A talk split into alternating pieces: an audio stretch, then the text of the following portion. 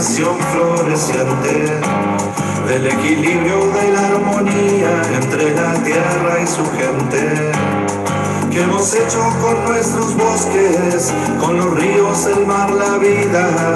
Todo fue abuso y sin reproches, si nos unimos habrá salida.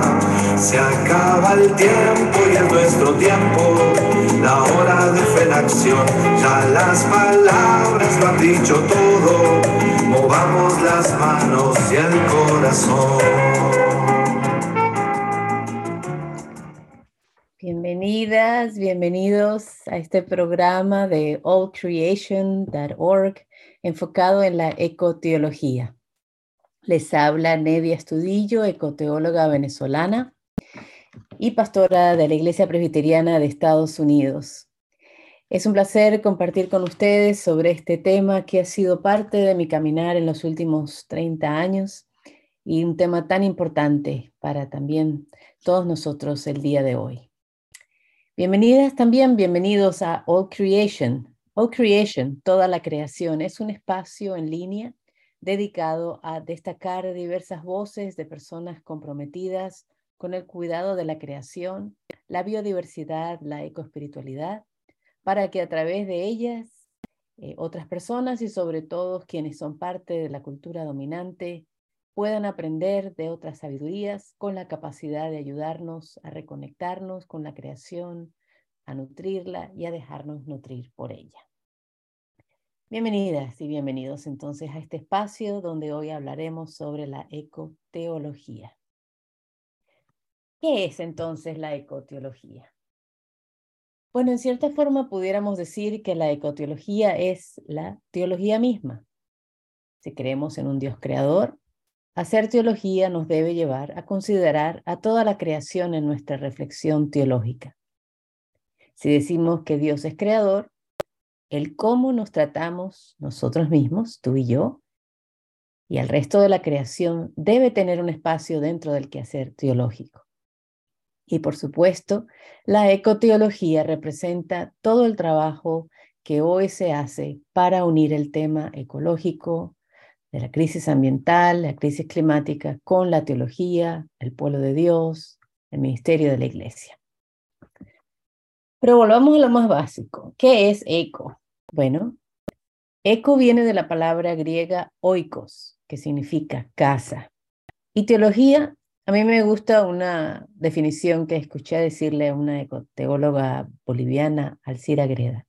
Teología es atrevernos a sospechar, intuir e investigar por dónde pasa la vida, o sea, por dónde pasa Dios.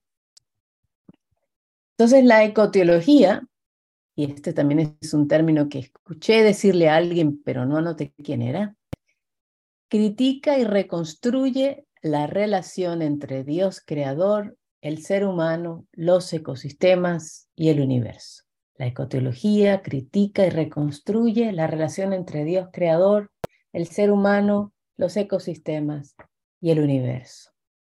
La ecoteología no es lo mismo que ambientalismo, porque también toma en cuenta a los seres humanos. No es tampoco lo mismo que derechos humanos, porque también toma en cuenta el resto de la naturaleza. Entonces, lo particular de la ecoteología es que además de preocuparse de la experiencia humana en relación con Dios, se preocupa por la relación del ser humano con el resto de la naturaleza y con las consecuencias de esta relación. La ecoteología entonces tiene la misión de reconstruir la relación entre Dios, ser humano y naturaleza. Tiene un motivo. La ecoteología se pregunta entonces, si Dios es creador, ¿cuál es la voluntad de Dios para la creación? Si Dios es creador, ¿cómo debemos relacionarnos nosotras y nosotros con la creación? Si Dios es el creador, ¿cómo existe y se relaciona Dios con todo lo creado?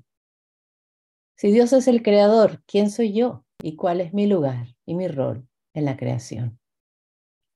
Si Dios es el creador, ¿qué diría Dios sobre la contaminación, el cambio climático, la deforestación, la pérdida de la biodiversidad, el hambre, la violencia, etc.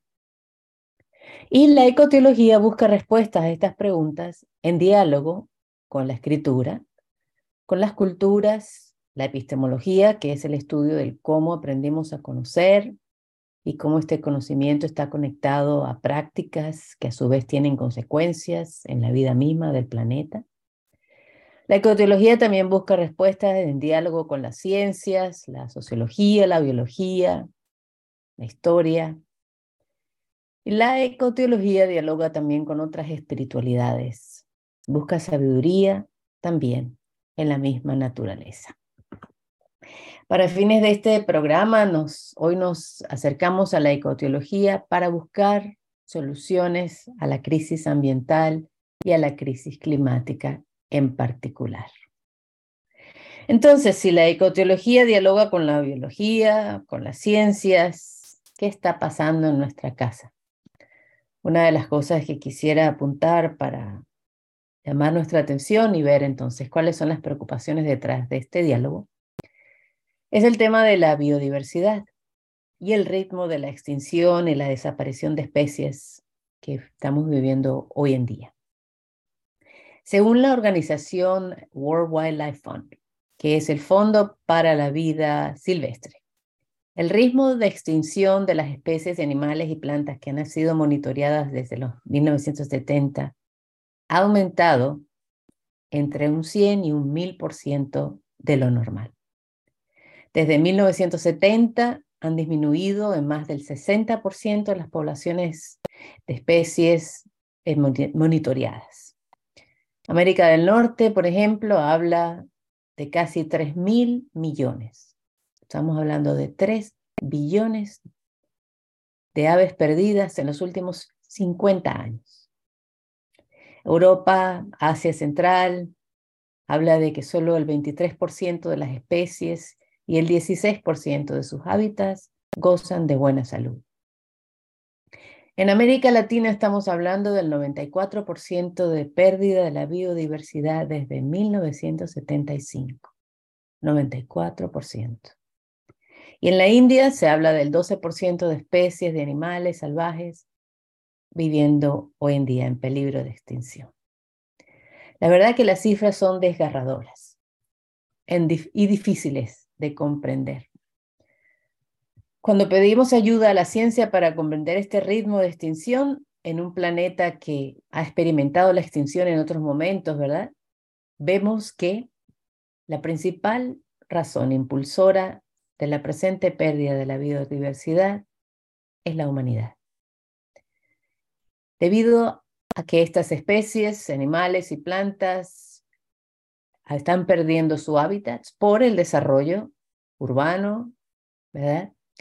El cambio del uso del suelo que hemos estado utilizando para producir nuestros alimentos, cortando árboles. Para el ganado, cortando árboles para la siembra, utilizando pesticidas, fertilizantes que también dañan el suelo, especies invasoras que pues obviamente en una ecología enferma también se aprovechan de un, de un cuerpo enfermo la sobreexplotación de ciertas especies también está reduciendo la biodiversidad.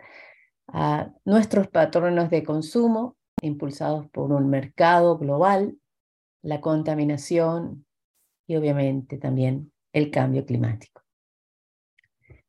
Al igual que con las causas entonces de la acelerada desaparición de poblaciones y extinción de especies, los científicos del clima, un 99% de ellos nos dicen que el cambio climático está aumentando, que ya está sucediendo, que es causado por la actividad humana desde los tiempos de la revolución, industrial, los gases que emanamos para movernos, para generar energía, transportar y cosechar nuestros alimentos, todos y cada uno de estos emanan gases de efecto invernadero o sea, gases que al emitirlos en la atmósfera tienen la capacidad de retener el calor, por eso se habla de efecto invernadero. Y así la atmósfera, esta capita preciosa que rodea la Tierra, la cual desde principios inmemoriales ha hecho posible la vida en el planeta, manteniendo temperaturas amigables a la vida, esta capita la estamos haciendo cada vez más y más gruesa, por así decirlo, con estos gases De alguna manera podemos decir nos estamos sofocando y estamos provocando cambios en el clima que desestabiliza todo el planeta, provocando sequías por un lado, lluvias abundantes por el otro, calor extremo por un lado y fríos extremos por el otro. Todo es parte de un mismo problema. Esto para ponerlo de una manera sencilla ¿no? y de entender. Uno de los retos que tenemos con uno de estos gases en particular, el dióxido de carbono, producido por la quema de combustibles fósiles, es que su vida activa en la atmósfera es de más de 300 años. Se habla de 300 a 1000 años. O sea que aun cuando hoy mismo paremos toda emisión de este gas, las próximas generaciones tendrán que lidiar con lo que hemos hecho hasta ahora. Por eso es la importancia de movilizarnos inmediatamente para reducir y evitar estos gases y también para reabsorberlos. Sabemos cómo reducirlos y evitarlos. Y en cierta forma también sabemos cómo reabsorberlos. Ahí está el rol del suelo fértil, el, el rol del mar, el rol de los bosques, ¿verdad? Pero también necesitamos apoyo con otras tecnologías y voluntad política sobre todo justicia para las comunidades indígenas, que son las primeras protectoras de esos bosques, ¿verdad? De aquellos que están encargados de cuidar el mar, de los suelos fértiles, de los agricultores, agricultoras. Cada uno de ellos, cada uno de nosotros tiene un rol. Y sobre todo ellos tienen el poder para cuidar estos espacios que puedan ayudarnos a reabsorber estas emisiones. Entonces, bueno, esto es como un panorama, ¿no? Cuando escuchamos todo esto, vemos, van surgiendo temas de fe, ¿verdad? De moral, de ética, espiritualidad, valores, justicia. Además de hablar de ingeniería, de ciencia y política. Justicia porque, aunque aún no lo he dicho, las comunidades del planeta menos responsables de las emisiones de gases de efecto invernadero son ya comunidades vulnerables y son las que ya están viviendo y sufriendo los embates del cambio climático como lo vemos hoy en día.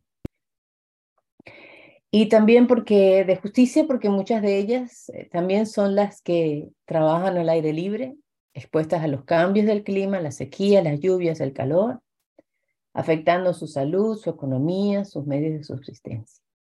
En los Estados Unidos, donde yo vivo, el calor extremo, por ejemplo, causa más muertes anualmente que la suma de huracanes, rayos, tornados, inundaciones y terremotos, según la, eh, la institución CLIO, que se encarga justamente de educar a la comunidad sobre cambio climático en el estado de, de Florida. Así que vemos que la crisis climática es una amenaza multiplicadora que afecta y es afectada por cada ámbito de nuestras vidas. Por eso también, como ya otras personas han dicho, pudiéramos decir que la crisis ambiental, la crisis climática, son parte de una crisis espiritual, una crisis ética, a la cual, gracias a Dios, la ecoteología puede venir a asistirla. Pensemos también en otro dato importante.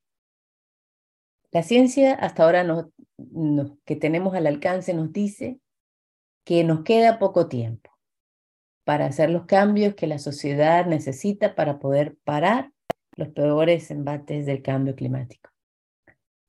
Eh, uno de los recientes reportes del IPCC, que es el Panel Intergubernamental de Cambio Climático, dice que para parar la amenaza del cambio climático necesitamos reducir las emisiones de carbón a nivel global en un 45% para el 2030 para el año 2030.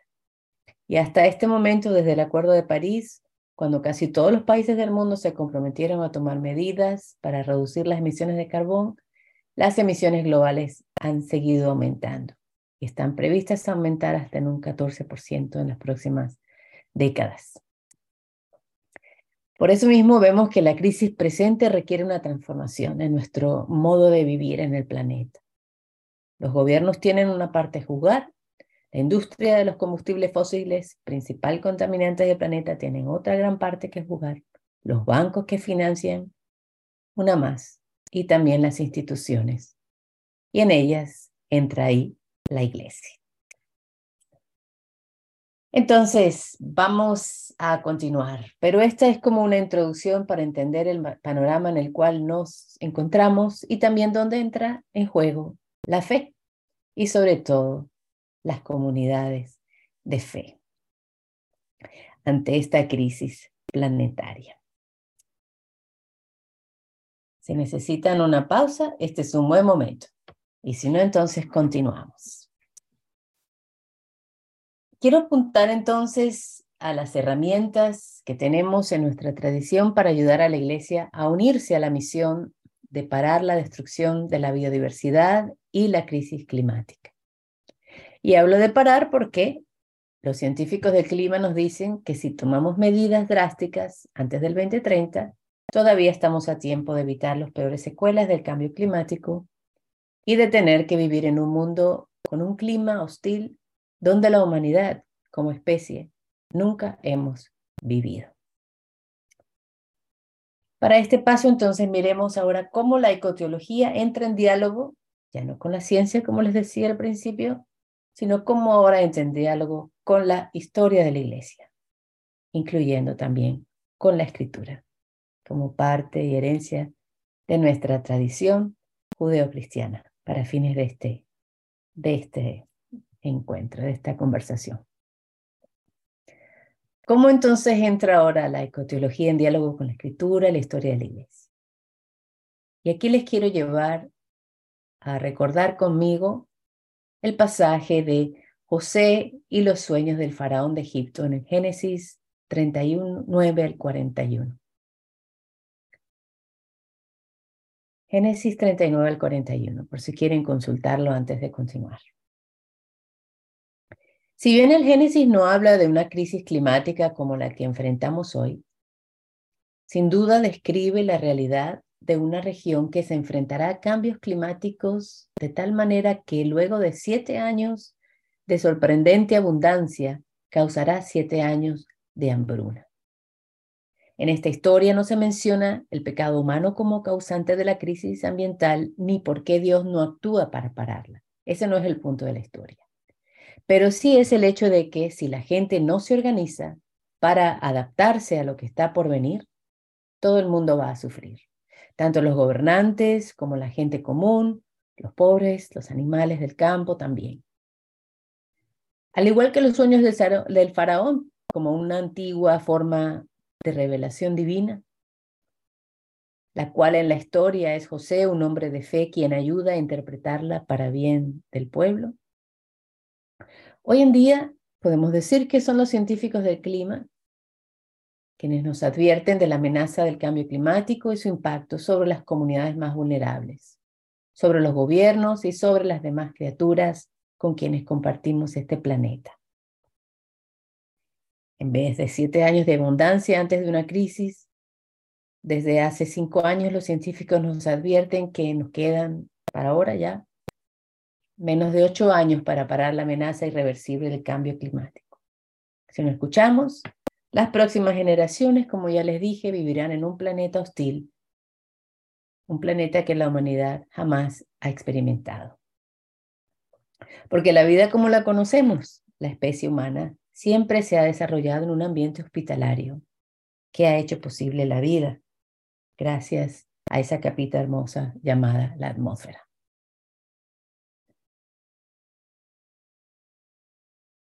Una vez más, mientras los científicos tienen la visión del futuro, entonces somos las personas de fe las que tenemos el don de interpretar lo que esto significa, esta revelación apocalíptica para el pueblo de Dios.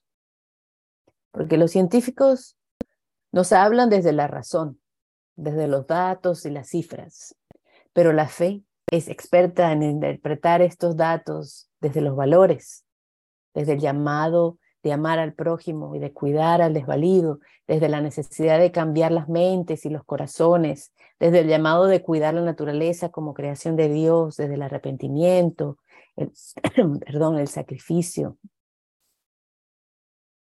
el perdón.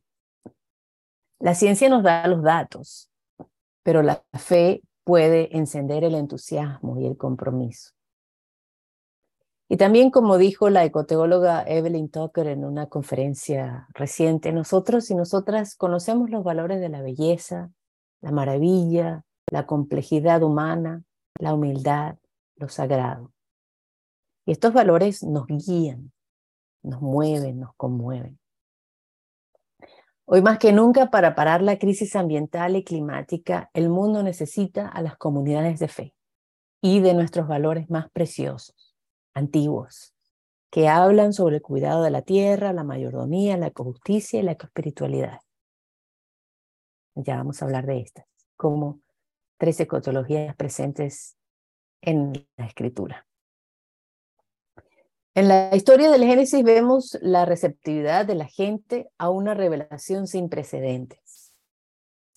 Ellos no se dedican a desmentirla, ni siquiera a discutir si es voluntad de Dios, si es fin del mundo o no, o por qué Dios no puede evitarlo, sino que se organizan sin demora para aminorar el impacto de la crisis en todos los pueblos, sin discriminación.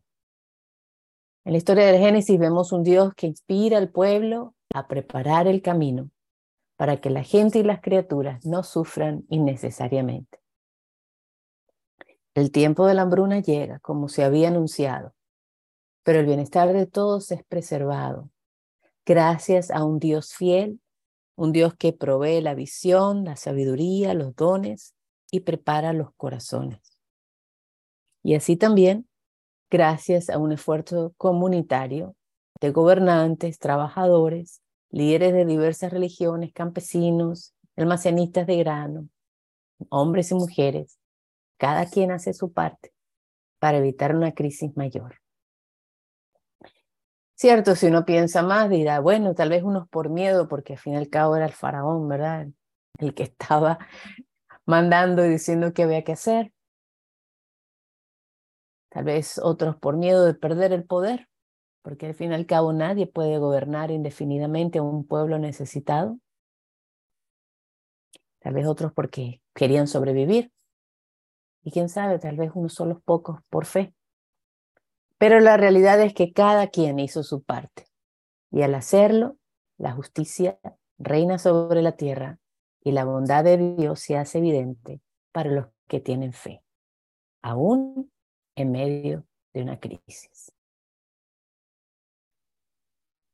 Y así entonces, como este ejemplo, la realidad es que cuando leemos la escritura desde una preocupación ambiental, vemos que, como he dicho en otros espacios, incluyendo el manual de ecodiaconía y cuidado de la creación, recientemente publicado por la Red Ecuménica de Educación Teológica de la Fundación Protestante Hora de Obrar y ACT Alianza, entre otros, Vemos que desde los primeros pasajes de la escritura hasta los últimos, escuchamos un llamado y una advertencia ante la necesidad de cuidar la creación de Dios y que cuando no respetamos este llamado, el orden armonioso bajo el cual Dios creó la vida se ve afectado y todas las criaturas sufren las consecuencias.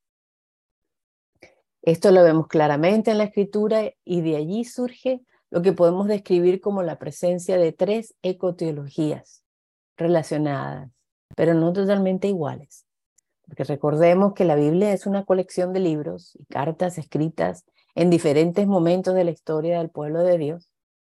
Y esta diversidad es un don y puede ser una oportunidad para corregir sobre todo hoy teologías fundamentalistas, dualistas y alienantes que nos han separado del Dios creador y del resto de la naturaleza.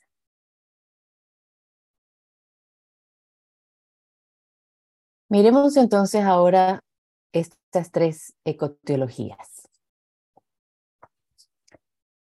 Para quien luego quiera ver estos pasajes directamente, recomiendo eh, Génesis 1, Mateo 6, Lucas 22, Salmo 8, Levíticos 25, Deuteronomio 24 y Deuteronomio 30, 19.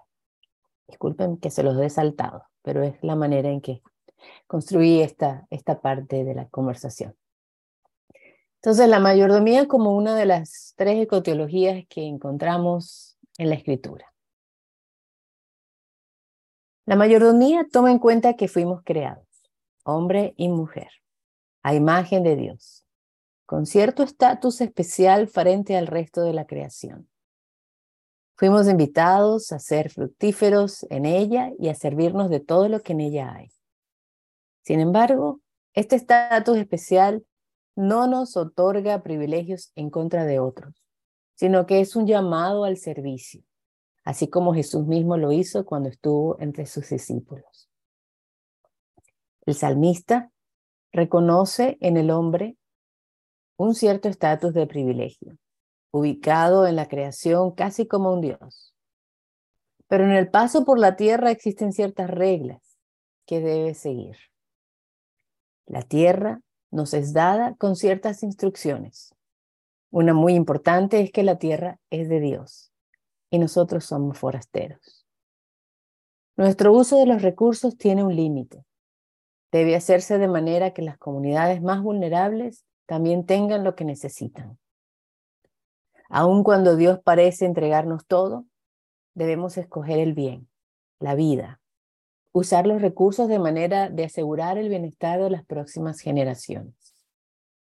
Estas son las características de la mayordomía y como práctica se la conoce en las iglesias de corte evangélico, en los esfuerzos de conservación de ecosistemas, reciclaje, reforestación. Miremos ahora la ecojusticia. Y para mirar y escucharla presente en la escritura, les recomiendo leer el Génesis 9, del 1 al 17, el Génesis 24, del 1 al 2, Isaías 24, 4 al 6, Jeremías 3, 2 al 5, Oseas 4, del 1 al 6, Joel 2, del 18 al 27, Romanos 8, del 19 al 23, Marcos 16, 15, Juan 3:16 y Apocalipsis 11:18.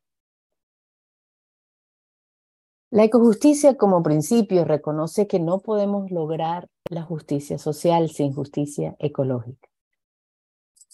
En la escritura, la ecojusticia nos enseña que aun cuando tengamos un estatus especial en la naturaleza, el pacto que Dios hizo con Noé incluye también el resto de las criaturas de la tierra. Aún disfrutando este estatus especial, la tierra y los seres humanos le pertenecen a Dios.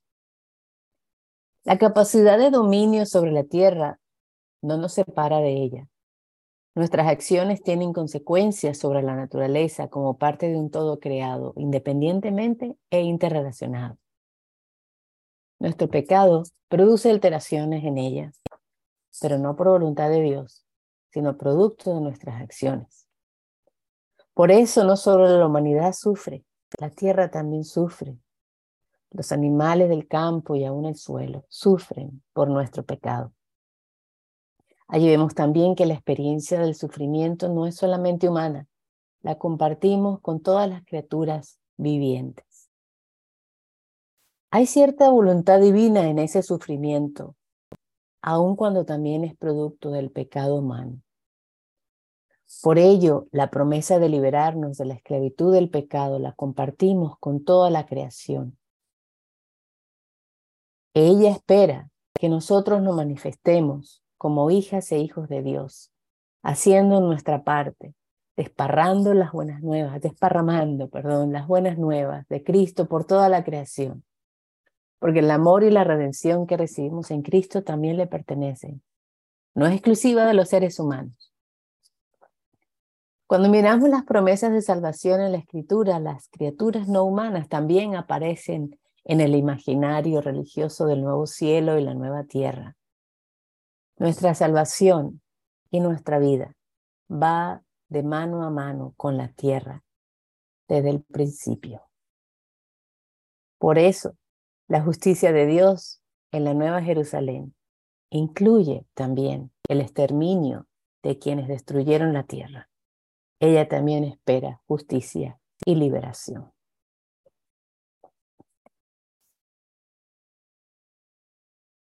Y para terminar esta parte entonces, miremos la ecoespiritualidad. Para verla en la escritura o leerla, Les recomiendo leer el Salmo 104, Proverbios 8, Job 12, 7, Génesis 2, 7, Primera de Reyes 17, 2 al 16. La ecoespiritualidad reconoce el rol especial que el ser humano tiene en la tierra, pero también cada criatura tiene un rol especial. La ecoespiritualidad pone al ser humano en una situación de horizontalidad, reconociendo el rol que cada criatura tiene para proteger la capacidad regenerativa con la cual Dios creó la tierra. Para la ecoespiritualidad, no solamente el ser humano sirve a la tierra, sino que es ministrado por ella. Además, como dice el Génesis, ¿verdad? Somos tierra, fuimos creados del polvo de la tierra. La ecoespiritualidad reconoce la presencia de Dios como espíritu, inspirando, renovando, dando vida a todo lo que existe. Nada vive sin haber sido infundido por el soplo de Dios. Por lo tanto, el Espíritu Santo no es solamente una experiencia de la iglesia, sino de toda la creación, de todos los pueblos. A cada criatura Dios da vida y dones para cumplir la voluntad del Dios creador sobre su creación. Es la presencia del Espíritu de Dios la que hace posible que podamos conocer a Dios en el estudio de la naturaleza, así como es el Espíritu de Dios quien nos ayuda también a interpretar su mensaje, a leer la escritura. La tierra está llena de la gloria y la sabiduría de Dios desde un principio. Por eso los animales también tienen un rol de enseñarnos, guiarnos, apoyarnos, para que la voluntad de Dios sea hecha en nuestras vidas. Dios no se limita a revelarse a través de los hombres o de las mujeres. Dios también se hace presente y nos habla a través del resto de la naturaleza. La coespiritualidad nos reconoce como parte de la tierra. La historia humana de la salvación no se desarrolla fuera de ella. Más bien en ella y con ella vivimos, sentimos y conocemos a Dios. Esa es la ecoespiritualidad. Como vemos entonces, no estamos faltos de apoyo en la escritura para relacionarnos con la creación de Dios, nuestra casa, de una manera justa y dadora de vida. Si la naturaleza entonces ha sido parte de nuestra fe tan claramente, como parece en estos pasajes bíblicos, ¿qué pasó? ¿Cuándo la perdimos de vista?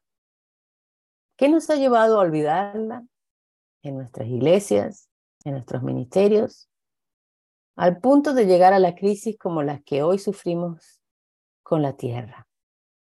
Y el punto de estar como pueblo de Dios tratando de ver qué hacer ante las crisis. Para contestarlo entonces, pudimos apuntar a diversos momentos de la historia, pero para fines de este podcast voy a apuntar a uno que sucedió hace poco más de 500 años, pero que continúa activo en nuestro continente, en el mundo entero, creando además espacio para el desarrollo del capitalismo, el colonialismo, el racismo y muchos otros ismos. Aquí entonces pasamos a la nueva fase de esta, de esta llamada sobre la ecoteología ahora en diálogo con la historia de la Iglesia. Elizabeth Johnson, en su libro Cristianismo y Ecología, Buscando el Bienestar de la Tierra y los Seres Humanos, explica que durante los mil, primeros 1500 años de la historia de la Iglesia, la naturaleza era vista como creación bondadosa. La Iglesia se regía por una mística trinitaria, Dios, ser humano, naturaleza que aun cuando no era perfecta por existir dentro de un mundo dualista y jerárquico. Esta mística trinitaria le permitía ver a la naturaleza como un ser vivo, con derechos y también como un lugar teológico. O sea, la naturaleza era un lugar donde también podíamos conocer a Dios, que no es lo mismo que decir la naturaleza es Dios, pero en ella conocemos la sabiduría de Dios, experimentamos su gloria y su amor. Hasta ese momento, de los primeros 1500 años en la historia de la iglesia, el rol del teólogo, sí, varón, incluía estudiar la naturaleza para entender los misterios de Dios. Si dejábamos a un lado una parte de esta mística trinitaria, se sabía que nuestro conocimiento de Dios, de la naturaleza y de nosotros mismos iba a estar incompleto. ¿Qué sucedió entonces? Cuando dejamos de discernir los misterios del universo para buscar nuestro retorno hacia Dios y alcanzar la salvación ahora sin el apoyo de la naturaleza. Elizabeth Johnson dice que para la Iglesia Católica y la Reformada, esto comenzó cuando su visión del mundo se vio confrontada y tal vez también encantada con los descubrimientos de la modernidad y de la nueva ciencia. Hasta ahora, la Iglesia enseñaba que el universo giraba alrededor de la Tierra. Y a partir de esa visión antropocéntrica, centrada en el hombre, en el ser humano, habíamos organizado a la Iglesia y a la sociedad, a nuestros hogares, creando orden y jerarquías estáticas. Pero la nueva ciencia descubrió que esta visión era construcción del hombre, no era ni siquiera bíblica. El mundo no estaba ordenado jerárquicamente, ni el universo giraba alrededor de nosotros. Esta visión era el fruto de una cultura, no de una verdad teológica, bíblica o científica. Esta mística trinitaria también continuó desapareciendo con el auge de la revolución industrial y cuando la modernidad comenzó a definir el bienestar humano con el acceso a la acumulación de bienes materiales. Esta cultura, casada con la teología reformada, concluyó que mientras más bienes y dinero tienes, más pruebas tienes de que Dios te está bendiciendo. Si eres pobre, debe ser por tu culpa o voluntad de Dios. Y si optas por vivir de una manera sencilla, desatada, libre de lo material, pues eres un vago o algo anda mal contigo. Esta cultura la vemos viva hoy en la teología del progreso, en mentalidades colonialistas, desarrollistas, racistas. Y en el silencio, la falta de testimonio de la Iglesia ante la crisis climática y ecológica, que es producto de esta mentalidad utilitarista de la creación de Dios. Cuando la ciencia demostró que la iglesia estaba equivocada en su enseñanza, que no éramos el centro del universo, la jerarquía de la iglesia no supo dialogar con los nuevos descubrimientos. Aceptarlo requeriría grandes cambios en su manera de ser y de actuar, cambios en la teología y la manera de ser como, con otros seres. Y me imagino, por supuesto, incluyendo las mujeres. A diferencia de lo que estamos haciendo hoy aquí, al considerar la crisis ambiental y ver cómo nos está llamando a reformar la iglesia, a repensar el cómo oramos, adoramos, leemos la escritura, cómo somos pueblo de Dios en tiempos de crisis climática, cómo nos relacionamos con unas y otras de una manera justa. En los tiempos de la reforma, los reformadores decidieron abandonar y hasta censurar su vocación de discernir el universo para bien del pueblo de Dios. Y se dedicaron solamente a buscar la revelación de Dios a través de la escritura. En vez de tomarse tiempo para orar y pedirle ayuda a Cristo ante los nuevos descubrimientos, la iglesia tiró por borda la naturaleza, como si ella fuera el problema. Nos separó de ella, como si Dios no estuviera también allí. Y desde entonces le dejamos a la ciencia, a la modernidad y al mercado encargadas de lidiar con la naturaleza, estudiarla, discernirla, disectarla, explotarla y utilizarla. ¿Para bien del pueblo? No, no necesariamente. Para bien del llamado desarrollo humano. La naturaleza pasa entonces de ser sujeto a ser objeto, de ser un ser vivo a ser un ser inanimado, sin alma y espíritu. Pasa de tener derechos a ser explotada, de ser creación a ser un recurso natural, de ser lugar teológico a ser materia prima, fuerza laboral para fines del mercado, la revolución industrial y el desarrollo humano. Hacemos aquí entonces otra pausa.